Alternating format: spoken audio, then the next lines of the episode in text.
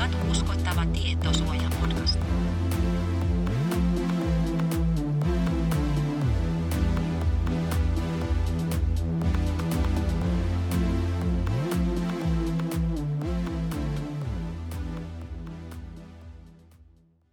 Tervetuloa kuuntelemaan Tietosuojamakasiinia, eli katuuskottavaa tietosuojapodcastia.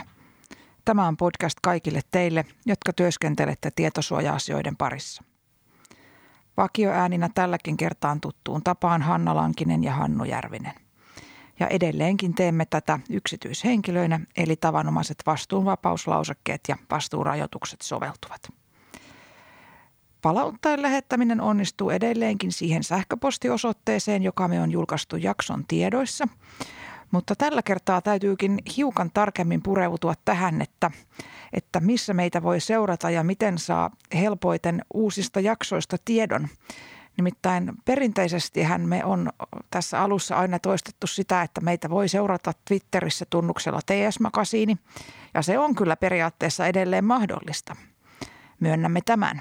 Mutta makasiini seuraa tarkasti Twitterin tilannetta ja viimeisimpiä käänteitä ja jopa siihen kohdistunutta tietynlaista kritiikkiä. Eli elämme ajan hermolla ja näin ollen ehkä sanommekin tässä, tässä jaksossa, että varmimmin saa uudista jaksoista tiedon, kun tilaa ne jonkun podcast-palvelun kautta. Eikö niin? Kyllä, ja silloin kun niitä tilaa, niin sinnehän voi antaa meille vaikka tähtiä. Montako tähteä suosittelisit? Mun mielestä se viisi tähteä on aika varma. Sillä ei voi mennä pieleen. Sillä ei voi mennä koskaan pieleen. Viime jakso oli vähän poikkeuksellinen, koska se oli se Live in Lahti jakso Sohvi Tellu-seminaarissa. Siitä selvittiin ja jonkinlainen tallennekin siitä saatiin podcastin kuulijoille. Ehkä vielä voidaan pikkusen pahoitella sitä äänenlaatua, että se ei ehkä vastannut meidän standardeja, mutta kyseessä oli live-tallennus, niin jouduttiin sitten hyväksymään tiettyä laatupoikkeamaa siinä. Mutta Lahdessa oli hauska käydä. Kiitokset vielä kerran kutsujille ja se oli meille, meille hieno ja mieleenpainuva kokemus toivottavasti yleisölle ja kuulijoille myös. Sinänsä tämä vuosi on ollut pikkusen poikkeuksellinen, sillä tähän oli meidän toinen live-podcast jo tänä vuonna. Joo, vuosi alkoi silloin tammikuussa, kun oli kansainvälinen tietosuojapäivä ja sitä etkoiltiin, niin kyllä vähän niin kuin vuosi, vuosi alkoi ja vuosi loppui live-meiningeissä. Tuleeko meistä tämmöisiä live-artisteja nyt sitten? Niin. Ei kahta ilman kolmatta vai miten se menee? Juuri näin. Mutta hei, kyllä me marraskuussa käytiin jossain muuallakin kuin Lahdessa ja allekirjoittanut nousi lentokoneeseen jonkinlaisen koronatauon jälkeen ja matkusti Brysseliin. Siellä oli IAPPn, eli tämän kansainvälisen tietosuoja-alan järjestön, tämä perinteinen Euroopan tietosuojakonferenssi, kaksipäiväinen tapahtuma, tai kyllä se kesti useammankin päivän, mutta itse oli, oli ne kaksi päätapahtumapäivää siellä paikalla ja ajattelin siitä teille tehdä pienen koosteen, mutta ennen kuin mennään siihen, niin mitä muuta Hannu tässä jaksossa on tiedossa? No kun nyt eletään joulukuuta 2022, niin varmasti olisi hyvä pikkusen miettiä sitä, että mitä ensi vuonna voidaan odottaa tietosuojakentällä. Vuodet menee äkkiä ja, ja mitä ennusteita ei tehdä, mutta jonkinlainen ajatusten kokoaminen sen suhteen, että missä tunnelmissa ensi vuoteen lähetään, niin se tullaan siis tekemään jakson lopussa. Tai ainakin missä tunnelmissa alkuvuoteen. Joo, ehkä sen on tämä maailma ja aika osoittanut, että ihan hirveästi ei kannata käydä ennustamaan, koska tuntuu, että kaikenlaista sattoja tapahtuu. Mutta mennään sinne Brysselin tunnelmiin ja tuntuu, että se tapahtuma jotenkin kerää vuosi vuodelta enemmän suosiota ja siinä tosiaan oli, oli pientä koronataukoa. Viime vuonna jo edellisen kerran kyllä sinne, sinne päästiin, mutta se mikä oli selvästi nähtävissä, niin siellä kirjaimellisesti konferenssin paikan seinät pullistelivat ja sinne oli otettu osallistujia ilmeisesti enemmän kuin koskaan, mikä, mikä teki siitä todellisen massaluonteisen tilaisuuden ja hetkittäin aiheutti jopa jonottamista ja, ja sen kaltaisia asioita, että aina ei välttämättä jokainen päässyt kuuntelemaan niitä esityksiä, mitä olisi halunnut, että varmasti järjestävä seura jossain kohtaa joutuu miettimään, että, että rajoitetaanko osallistujamäärää vai vaihdetaanko entistä suurempiin halleihin. En tiedä, mikä oikea ratkaisu oli, mutta vähän oli tiivis tunnelma. Mutta se varsinainen asiasisältö ei siitä toki mitenkään kärsinyt ja ja siellähän on aina tapana aloittaa se, se virallinen osuus semmoisella jokseenkin, mitä mä nyt sanoisin, välillä vähän filosofisella ja hetkittäin jopa korkealentoisellakin esityksellä jostain yleisesti kiinnostavasta aiheesta tai näkökulmasta, mitä ihmiset ehkä eivät ole ajatelleet. Jos olette näitä aiempien vuosien koosteita kuunnelleet, mitä mäkin olen näissä podcasteissa tehnyt, niin ehkä muistatte, että siellä on välillä puhuttu niistä kuuluisista toisen maailmansodan ajoista ja on puhuttu DDRstä ja Stasinarkistoista ja erinäisestä valvonnasta, mitä ihmisiin esimerkiksi kohdistetaan. Ja jotenkin olen, olin ajatellut, että ehkä ei enää niin kuin korkealentoisemmaksi välttämättä helposti päästä, mutta olin väärässä.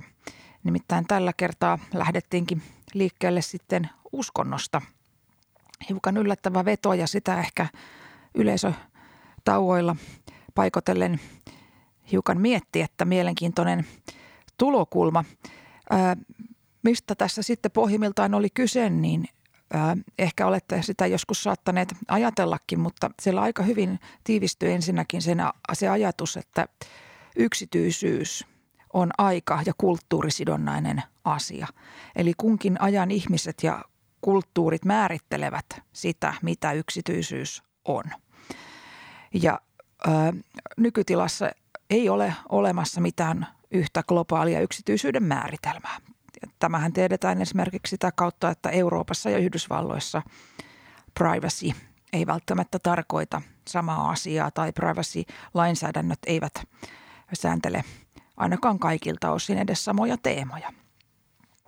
Ja sitten jos mietitään sitä, että mistä tämä yksityisyys ja tietosuoja on asiana saanut alkunsa, niin hyvin useinhan se ajattelu jotenkin vedetään siihen toiseen maailmansotaan ja niihin sen, sen ikäviin tapahtumiin ja sen jälkeiseen aikaan.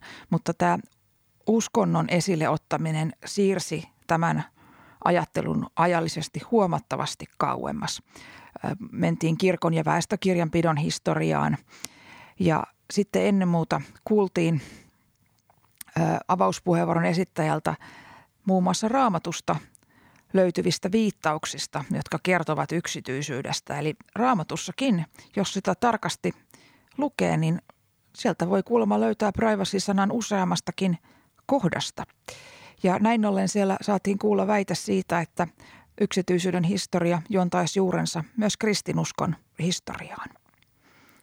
Ja sitten näiden yleisempien puheenvuorojen joukossa nähtiin myös kuvia taiteesta, vanhoista maalauksista, jotka kuulemma kertoivat siitä, että ihmisten käytös kautta aikojen on ilmentänyt jonkinlaista halua yksityisyyteen. Ja näin ollen ehkä täällä tapahtumassa haluttiin ottaa erille vähän tai esille vähän tällaisia erilaisia teemoja johtuen siitä, että mekään alalla työskentelevät ihmiset emme ajattelisi, että privacy olisi vahvasti esimerkiksi internetin synnyttävä ilmiö. Koska jos mennään raamattuun ja renesanssiajan taiteeseen, niin silloin ei internettiä ollut. No, en ota kantaa näihin ajatuksiin, mitä siellä esitettiin ja jokainen saa olla tästä, tästä teemasta haluamaansa mieltä, mutta sanoin sen kuitenkin tässä koosteessa sen takia, että, että on syytä muistaa se tietty laaja-alaisuus, mitä tästä voidaan nostaa ja esittää erilaisia mielipiteitä. Mua kiinnostaisi kyllä kuulla, että miten yleisö suhtautuu tähän raamaton esille tuomisen tämmöisessä kaupallisessa konferenssissa. Toki ymmärrän, että IAPP on tämmöinen yhdysvaltalaislähtöinen organisaatio ja siellä varmaan nämä kristilliset arvot jollain tavalla ehkä on jopa taustalla, mutta suhtauduttiinko tähän kovin torjuvasti näihin ajatuksiin? No en tiedä, suhtauduttiinko torjuvasti, kenties joku sitäkin ja joku ehkä sitten hyväksyvästi, että kaikenlaiset näkemykset ovat sallittuja. Eniten kuvaisin sitä ilmapiiriä ja niitä käytäväkeskusteluja sillä tavoin, että ihmiset olivat yllättyneitä, että pitkällä, tai pitkään alalla työskennelleet ihmiset ovat ehkä miettineet, että mistä tämä asia on kotoisin. Mutta enemmän ajatus oli ehkä niin, että aika harvalla oli käynyt mielessä, että tämä liittyisi raamattuun, tämä aihe. Joo, mutta sitten ää, tilaisuus edelleen jatku vähän tämmöisillä yleisluontoisemmilla puheenvuoroilla ja hienosti seurattiin sikäli siellä Brysselissäkin aikaa, että uskonnosta siirryttiin sitten toiseen teemaan, nimittäin urheiluun. Ja niin sen tapahtuman aikaan kuin nyt, kun tätä jaksoa nauhoitetaan tässä joulukuun puolivälin hujatteessa, niin käynnissä oli nämä Katarin jalkapallon MM-kisat. Myös niistähän on oltu montaa mieltä ja ei mennä nyt siihen puoleen, mutta kerron kuitenkin teille siitä, että näitä kisoja kuvattiin siellä nykyajan urheilun jonkinlaiseksi teknologian huipentumaksi. Ja siellä tulikin esityksessä esille sen kaltaisia asioita, että pelaajassa saattaa olla kiinni useita sensoreita, millä pelaajaa seura, niin kuin monitoroidaan. Se saattaa toisaalta liittyä esimerkiksi hänen ää, vaikkapa elintoimintoihinsa, vaikka sydämen sykkeeseen tai, tai johonkin muuhun häneen liittyvään asiaan, tai toisaalta se saattaa olla jotain paikantamiseen liittyvää. Ja ilmeisesti jalkapallossa yleisesti ottaen, ei siis välttämättä Katarin kisoissa, vaan yleisesti myös Euroopassa on käytössä menetelmiä, missä – esimerkiksi harjoittelutilanteissa niin pelaajia paikalletaan kentällä ja pystytään sitten valmentajien toimesta mukavasti seuraamaan, että kuinka lähellä tai kaukana he ovat toisistaan ja onko muodostelmat kohdallaan ja muuta. Ja ilmeisesti tämä ei ainoastaan koskettaa tällainen sensorien käyttäminen ja, ja seuranta niin ammattilaisurheiluja, urheilijoita, vaan ilmeisesti ihan niin harrastustoiminnassa ja näin ollen esimerkiksi alaikäistenkin pelaajien, urheilijoiden kohdalla tämän kaltaiset ilmiöt saattaa alkaa nostaa päätään. Eli näin ollen olemme toisessa keskeisessä tapahtuman avauspäivän otsikossa, eli Privacy in Sports. Ja tämä on tietysti mielenkiintoinen teema.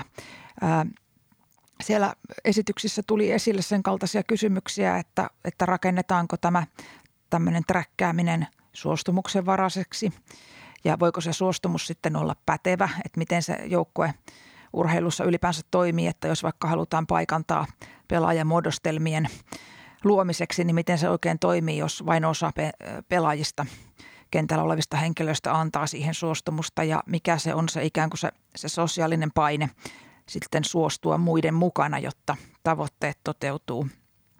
Sitten pohdittiin tosiaan tätä alaikäisen asemaa, mutta myös ammattilais- ja amatööripelaajan eroa.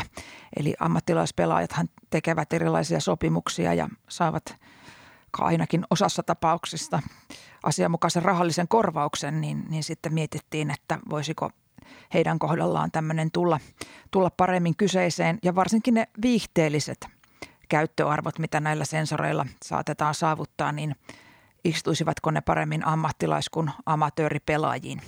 Siellä oli esimerkkinä esimerkiksi se, että jos on, on rankkarikisa käynnistymässä, niin sehän voi olla hienoa viihdettä näyttää televisiokatsojille, että kuinka paljon se syke sitten oikein kelläkin on. Mutta tärkeitä asioita ja, ja varmaan vain ajan kysymys, milloin tämä tulee vaikkapa suomalaiseen nuorisourheiluun, ellei ole jo tullut. Ymmärrinkö mä oikein, että, että tässä konferenssissa nimenomaan tuli puheenvuoro sieltä Katarista. Joo, me saatiin siinä hienoa live-kuvaa sellaisen erittäin kalliin näköisen stadionin sisältä kuvattuna ja, ja ellen nyt aivan väärin muista, niin se oli Fivan edustaja, joka sieltä, sieltä kommentoi tätä asiaa.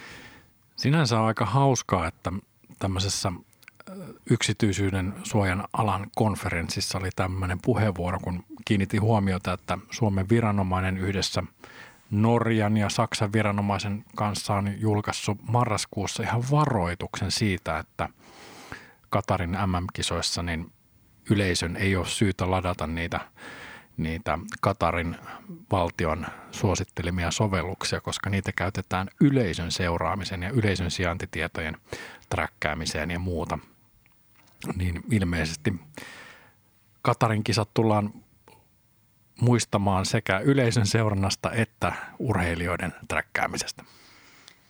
Niin, taisin tuossa edellä sanoa, että olen sieltä muistiinpanoihin Brysselistä kirjoittanut, että tämä on teknologian huipentuma tämä tapahtuma, niin ilmeisesti se on sitä sitten näillä kaikilla alueilla niin yleisöön kuin pelaajiinkin kohdistuen.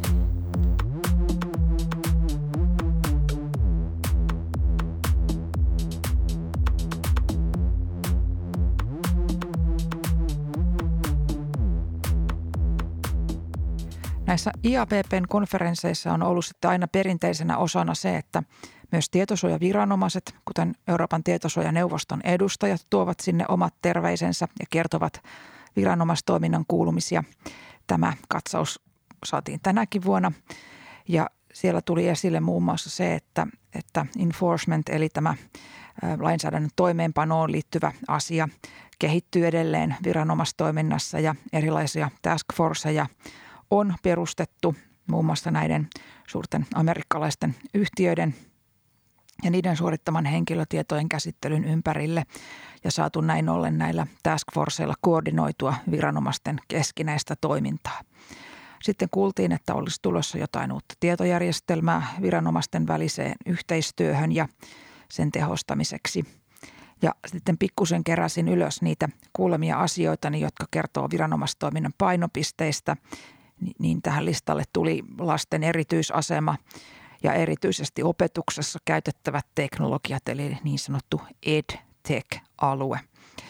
Sitten esille nousi myös tällaiset, äh, oli englanniksi unfair trade practices, eli niin kuin tällaiset kuluttajan kannalta, äh, sanotaanko epäreilut kaupalliset käytännöt ja siihen liittyvät henkilötietojen käsittelyasiat, kuten tämmöinen unfair data monetization, eli perusteeton tai, tai epäreilu datan kaupallinen hyödyntäminen. Ja sitten puhuttiin myös asiasta nimeltä Unfair Consumer Surveillance Activities, eli tällaiset epäreilut kuluttajiin kohdistuvat valvontatoimenpiteet. Eli kuluttajat ja alaikäiset ehkä ainakin fokuksessa. No mitäs muuta? Tietysti ei kansainvälistä tietosuojakonferenssia ilman tekoälyyn liittyviä asioita. Ja tämä on sinänsä kyllä ajankohtainen aihekin, eli menin itsekin siellä kuuntelemaan esitystä, jossa käytiin läpi ajatuksia siitä, että – että millaista voisi olla luotettava tekoälytekeminen nykyajassa ja jatkossa. Ja siellä oli muun muassa eräs esitys, jossa listattiin seitsemän asiaa sen suhteen, että mitkä asiat voisivat muodostaa luotettavan tekoälytekemisen selkärankaa. Näihin liittyy tämän esityksen mukaan esimerkiksi ihmisen niin kuin, vaikutus ja valvonta, eli tietynlaiset ihmisvoimin ylläpidetyt kontrollit. Sitten tämä tekninen turvallisuus, eli tullaan tähän tietoturvan puoleen ja sen pitävyyteen tai kattavuuteen. Sitten se, että tietosuojalainsäädännön ja tiedon hallinnan eli data governancein asiat on kunnossa. Eli tämä on tätä complianceista on huolehdittu ja, ja tiedon elinkaaresta end to end – No neljäntenä sitten tietysti klassinen asia läpi, läpinäkyvyys ja sen varmistaminen. Ja sitten nämä yleiset reiluuden asiat ja se, että ketään ei syrjitä. Eli tullaan vähän tähän vastuullisuusteemaan. Ja sitten ympäristön ja sosiaalisen näkökulman huomioimisen asiat, eli myös vähän tätä vastuullisuusnäkökulmaa toiselta kantilta. Ja viimeisimpänä sitten accountability eli osoitusvelvollisuuden toteuttaminen. Luin tämän listan sen takia, että tämä ei toki ole ainoa mahdollinen ajatusmalli, mutta näitä on mielenkiintoista seurata. Eli jos siellä kuulolla on teitäkin henkilöitä, jonka omaan työpaikkaan liittyy tekoälyasiat, niin tässä, tässä mahdollista listaa siitä, mistä vastuullisuus voisi koostua. Tuliko tuossa sulle jotain yllättävää? Itse jotenkin vähän tuntuu, kun näitä kuulee, että tämä on niin koluttu aihe, että harvoin enää näkee sellaisia listauksia, jotka olisi jotenkin uudenlaisia. Mä oon samaa mieltä. Jotenkin kaikki, kaikki tota bullet pointit taisi olla tuossa aika tuttuja. Mutta ehkä se osittain kertoo siitä, että tämä ajattelu on alkanut kehittyä ja vaikka eri tahot tätä miettii, niin, niin päädytään enemmän tai vähemmän siihen samaan. Onko se sitten oikea vastuullisuus asioiden lista, se on, se on toinen kysymys, mutta, mutta ainakin tämä antaa vahvistusta siitä, että ollaan ehkä oikeilla jäljillä. Ja jos tästä tulee tarkempaa sääntelyä joku päivä, niin ei pidä yllättyä, jos sieltä listalta löytyy tämän kaltaisia asioita. No sitten edelleen kuultiin yleisiä kommentteja tästä uudesta ehdotetusta tekoälyä koskevasta EU-tason sääntelystä ja, ja siitä riskiperusteisuudesta, mikä siihen on kirjattu, niin esimerkiksi Euroopan parlamentin edustaja piti sitä hyvänä, koska näki, että tämmöinen riskiperusteinen lähestymistapa, vähän tämmöinen GDPRn henkinen ajattelumalli siis, niin on, on sinänsä lähtökohtaisesti hyvä, koska se antaa joustoa ja harkinnan mahdollisuutta ja, ja tekemiset täytyy aina suhteuttaa siihen kullonkin käsillä olevaan riskitasoon. Edelleen korostettiin datan laadun tärkeyttä ja sitä, että tämä uusi tekoälysääntely, jos se voimaan joskus saadaan, niin se tuo painetta huolehtia datan laadusta, eli, eli siitä, että tieto on virheetöntä ja, ja ei ole vanhentunutta ja näin. Huolestuttavina asioina keskustelussa tai esityksessä vilahti tunneanalyysin kehittyminen, eli, eli se, että tekoäly tekisi päätelmiä ihmisten tunteista tai siitä, että millä fiiliksillä he ovat, ovatko he iloisia vai surus, surullisia vai mitä he ovat, niin tätä pidettiin huolestuttavana asiana. Ja edelleen tietysti se kestoaihe, eli se tekoälyn käsite, se pyörii tässä. Eli se on, on selvästi asia, joka täytyy jotenkin kirkastaa, jotta se mahdollinen tuleva sääntely voitaisiin sitten asianmukaisesti niin kuin, niin laittaa, tai sitä voitaisiin soveltaa, niin täytyy olla selvää, missä tilanteissa, mihin käyttötapauksiin sitä sovelletaan. Mutta mun mielestä hieno, hieno lausahdus eräältä esittäjältä oli se, että, että tämä nyt pöydällä oleva tekoälyehdotus on laukauspimeää. Että aika näyttää, että osuuko se niihin todellisiin, ris- todellisiin riskeihin ja ongelmiin, mitä tekoälyyn liittyy, vai meneekö se hutiin. Koska tässäkin tietysti eurooppalainen lainsäätäjä yrittää parhaansa mukaan ymmärtää, mikä voi olla riskiä ja mikä voi aiheuttaa ihmisille ongelmaa. Mutta onko joku jäänyt huomiotta, niin sen meille vaan aika näyttää. Mutta eikö niin, että nyt tässä aivan viime viikkoina, niin tämän konferenssin jälkeen niin on tullut näitä yleiskäyttöisiä tekoälyratkaisuja, jo, joilla on jopa pääkirjoituksia tässä kirjoitettu ja, ja LinkedIn-postauksia tehty, niin ilmeisesti nämä kaikki uutiset tuli sitten tämän konferenssin jälkeen, eli tämä keskustelu on näistä esimerkiksi tekoälyasetuksesta on varsin, varsin niin kuin sähköistynyt tämän, tämän tota konferenssin jälkeen vielä entistä enemmän. Näin on tapahtunut, mutta toisaalta sattumaa tai ei, niin kirjasinpa siellä ylös myös tämmöisen toteamuksen, että meillä on edessä aika synteettinen tulevaisuus. Ja sillä viitattiin juuri siihen, että, että kohta ei tarvita, näin karkeasti sanoa, että kohta ei varmaankaan tarvita toimittajia kirjoittamaan niitä pääkirjoituksia, eikä tarvita elokuvanäyttelijöitä Hollywoodissa – tekemään hurjia rooleja tai, tai valokuvamalleja, koska ihmiset mahdollisesti voidaan korvata tekoälyn luomilla synteettisillä hahmoilla. Ja, ja kone on näissäkin suhteissa kenties luotettavampi kuin ihminen, koska se kuulemma tekee mitä käsketään eikä väsy eikä tarvitse mitään taukoja, niin, niin se sitten näyttelee ja, ja kirjoittaa artikkeleita silloin, kun me muut pidetään vähän taukoa ja nukutaan yöuniamme. Tässä mennään jo ehkä seuraavan aihe kokonaisuuden piiriin, mutta mä luulen, että tietosuojan makasiinikin tullaan korvaamaan jollain synteettisillä puhujilla ja mä jotenkin ennustan, että ensimmäinen synteettinen jakso tulee, tulee kertomaan kameravalvonnasta. No me ollaan kyllä ensimmäiset, ketkä sen jakson sitten kuuntelee. Mutta ihan viimeisenä nostona tähän synteettiseen tulevaisuuteen liittyvä tietosuojariski. Eli siis ää, ää, siellä pidettiin ihan mahdollisena sellaisia skenaarioita, että itse kukin meistä saattaa tahtomattaan esimerkiksi kadulla kävellessään joutua opetusdataksi. Koska jotta, jotta kaikki äh, ihmishahmot voidaan niin kuin tekoälyllä tuottaa, niin se vaatii tietysti opetusdataa ja esimerkiksi aitojen ihmisten kuvaa ja ääntä.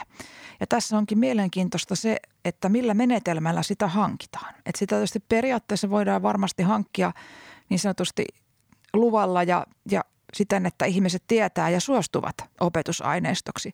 Mutta siellä pohdittiin myös sitä, että onko aivan yhtä mahdollista jossain tuolla julkisella paikalla kuvata jotain tai taltioida jotain ja silloinhan me emme tiedä, mutta kun meidän ku- kuvaa, tunnistettavaa kuvaa ja ääntä käsitellään, niin me olemme silloin henkilötietojen käsittelyn kohteena.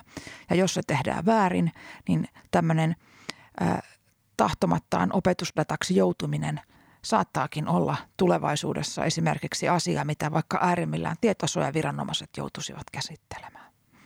Mutta ennen kuin tämä Bryssel-kooste nyt tältä erää päättyy, niin yhtä asiaa ei voi olla mainitsematta. Ja se on tietysti henkilötietojen kansainvälisten siirtojen teema ja se, että siellä oli paneelikeskustelussa vierailevana tähtenä Max Schrems. Ää, eikö se Hannu ollut niin, että IAPPn sivuilla on ää, nähtävissä tallenne siitä paneelikeskustelusta, missä Schrems oli? Tämä on minun käsitykseni, eli sen pitäisi olla ihan vapaasti sieltä saatavilla. Eli en nyt rupea kuvailemaan, millainen tämä paneelikeskustelu oli, mutta sanonpa lyhyesti vain näin, että jos haluatte kuulla ja nähdä Max Schremsin, Schremsin esiintyvän, niin se tosiaan onnistuu tämän tallenteen kautta. Voitte äh, kuulla siinä muun muassa sen, että miten hän vastaa kysymykseen, joka meni jotenkin niin, että, että oletko tyytyväinen siitä, mitä olet saanut aikaan. Ja, ja miten hän yleisesti ajattelee tämän saagan, joka jatkuu vuodesta toiseen. Sen verran voin, voin kertoa, että, että hän itse myönsi olevansa yllättynyt siitä, miten kauan tämä kaikki on kestänyt ja hän piti sitä osittain osoituksena unionin tehottomuudesta, että tällaiset asiat niin kuin pyörii vuodesta toiseen. Hän sanoi, että, että ilmeisesti nykytilassa nämä KV-siirrot vie hänen työajastaan enää tai Noipin työajasta, aja, käytettävissä olevasta ajasta jotain 5 prosentin luokkaa, että muistaakseni noin 95 prosenttia ajasta hän käyttää muiden aihepiirien valituksiin. Mutta, mutta selvästi asia on hänelle lähellä sydäntä ja, ja ne spekulaatiot siitä, että tulee vielä Schrems 3 käsittely, niin, niin saattavat jopa, jopa pitää paikkansakin. Mutta sitten kansainvälisten siirtojen aivan viimeinen käänne on tämä EU-USA-akselilla tämä niin sanottu riittävyyspäätös. Ja Brysselissä kuultiin alustavaa arviota oikeusasioiden komissaarin esittämänä, että keväällä voitaisiin saada tällainen adequacy decision, mikä siis toteaisi riittävän tietosuojan tason Yhdysvaltoja koskien. Mutta kerropa Hannu sen viimeisimmät käänteet, koska nyt ei kannata referoida sitä, mitä Brysselissä kuulin, vaan sitä, mitä esimerkiksi ihan tällä kuluneella viikolla on uutisoitu. Tosiaan Euroopan komissio on nyt 13. päivän joulukuuta julkaissut tällaisen päätösluonnoksen, millainen se riittävyyspäätös tulisi olemaan ja tämän jälkeen sitten Euroopan tietosuojaneuvosto antaa siihen kommentit ja taitaa olla parlamentinkin käsittely, käsittely sen jälkeen, mutta selvästi nyt homma on putkessa ja voi olla, että meillä on keväällä uusi, uusi järjestely sitten, mit, mitä, minkä avulla henkilötietoja voidaan helpommin siirtää sitten Yhdysvaltoihin.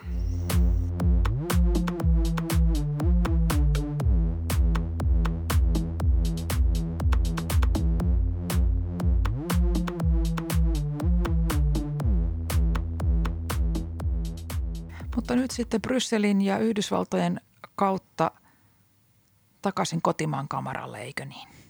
Ja katseet vuoteen 2023. Niin, mitä vuosi 2023 tuo tullessaan?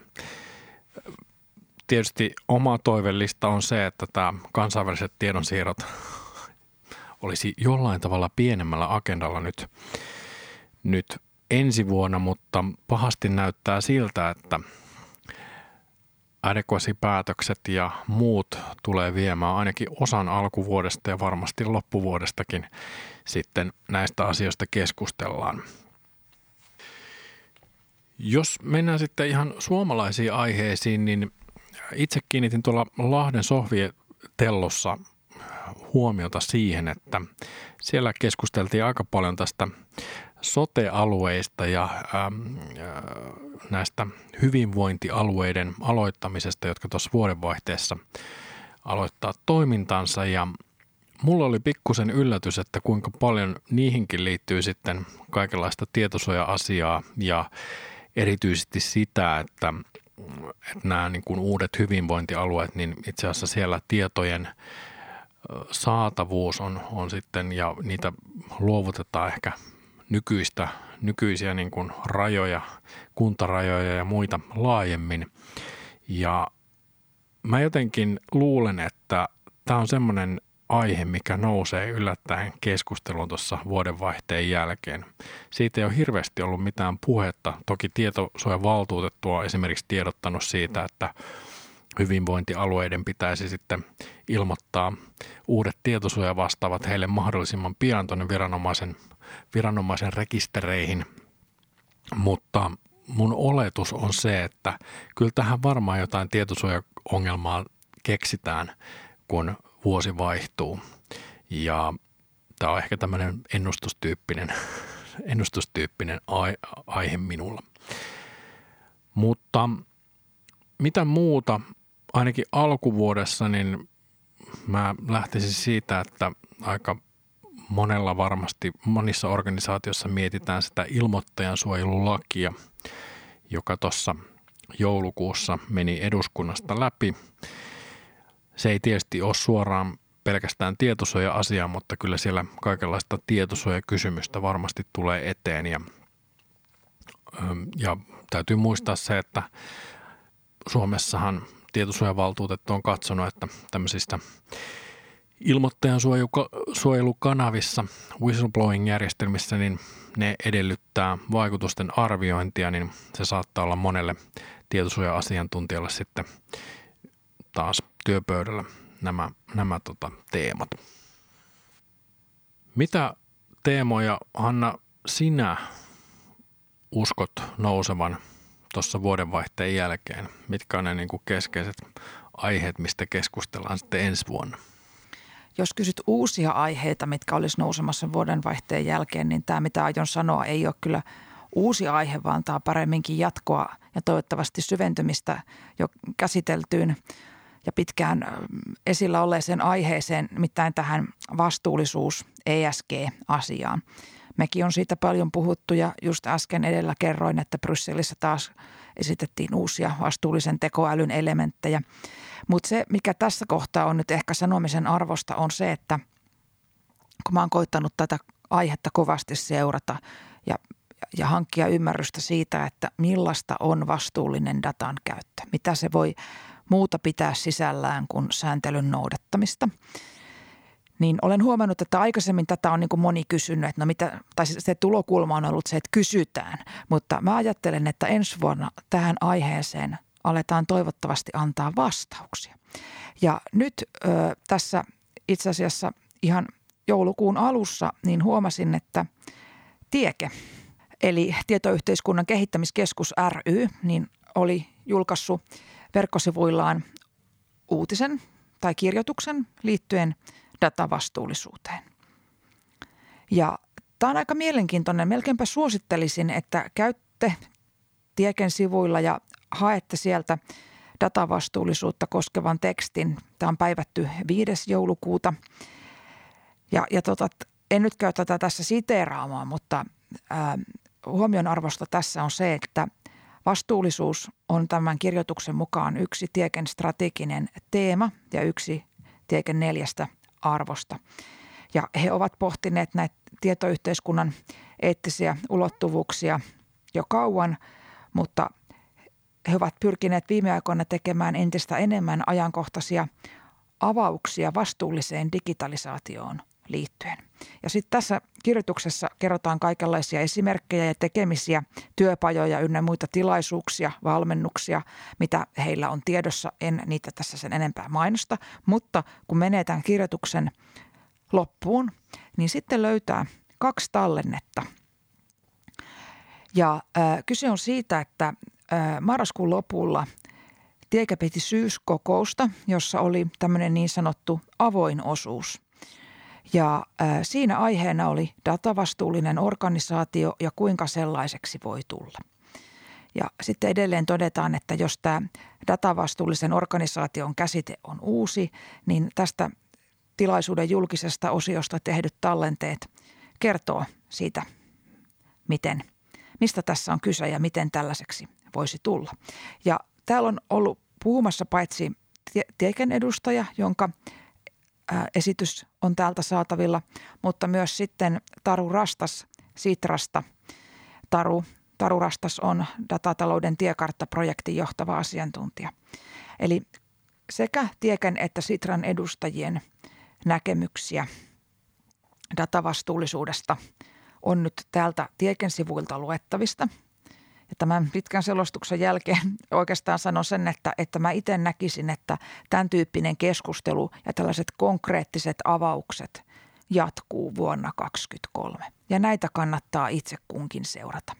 Ja, ja miksi nyt erityisesti kerroin näistä kahdesta esityksestä teille, niin mä yllätyin, kuinka konkreettisia ne oli. Ja siellä oli ihan sellaisia niin kuin tavallaan konkreettisia tekemisiä, mitä voisi ottaa agendalle että jos organisaatiossa mietitään vastuullisuusohjelmaa ja datavastuullisuutta, niin noin voisi olla sellaisia, sellaisia materiaaleja, mistä voi, mitä voi käyttää työn lähtökohtana. Niin, tai riippumatta siitä, mitä mieltä niistä lopulta on, niin nämä kannattaa siinä mielessä, tällaisia kannattaa lukea, jotta voi muodostaa kukin organisaatio sen oman näkemyksen siitä, että sopiiko nämä meille ja ollaanko me samaa mieltä tästä.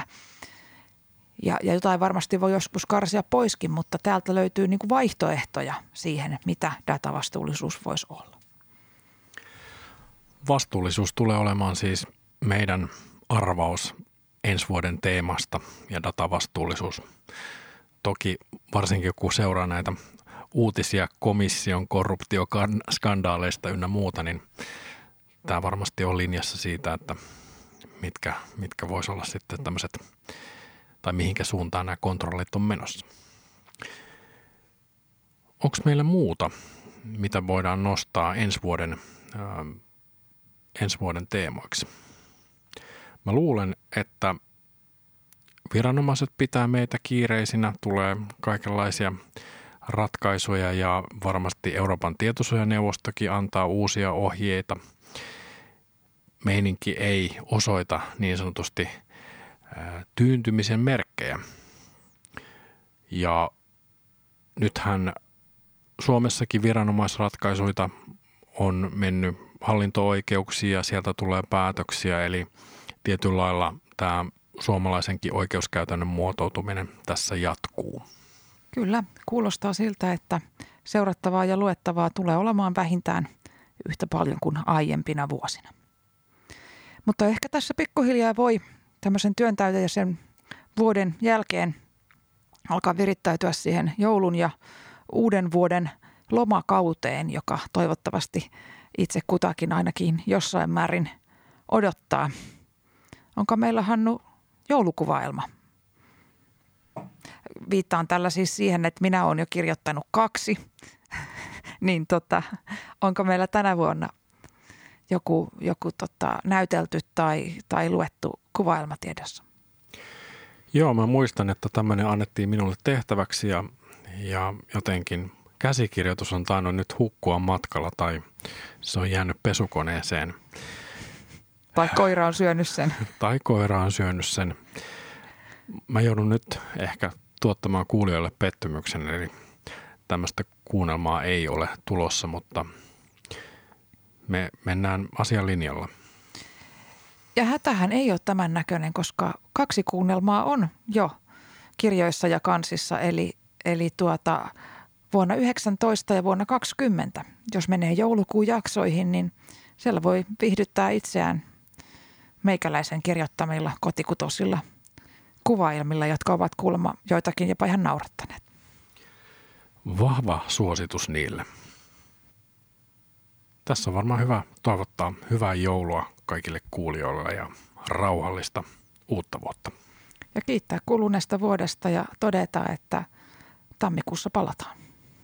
Näin tehdään.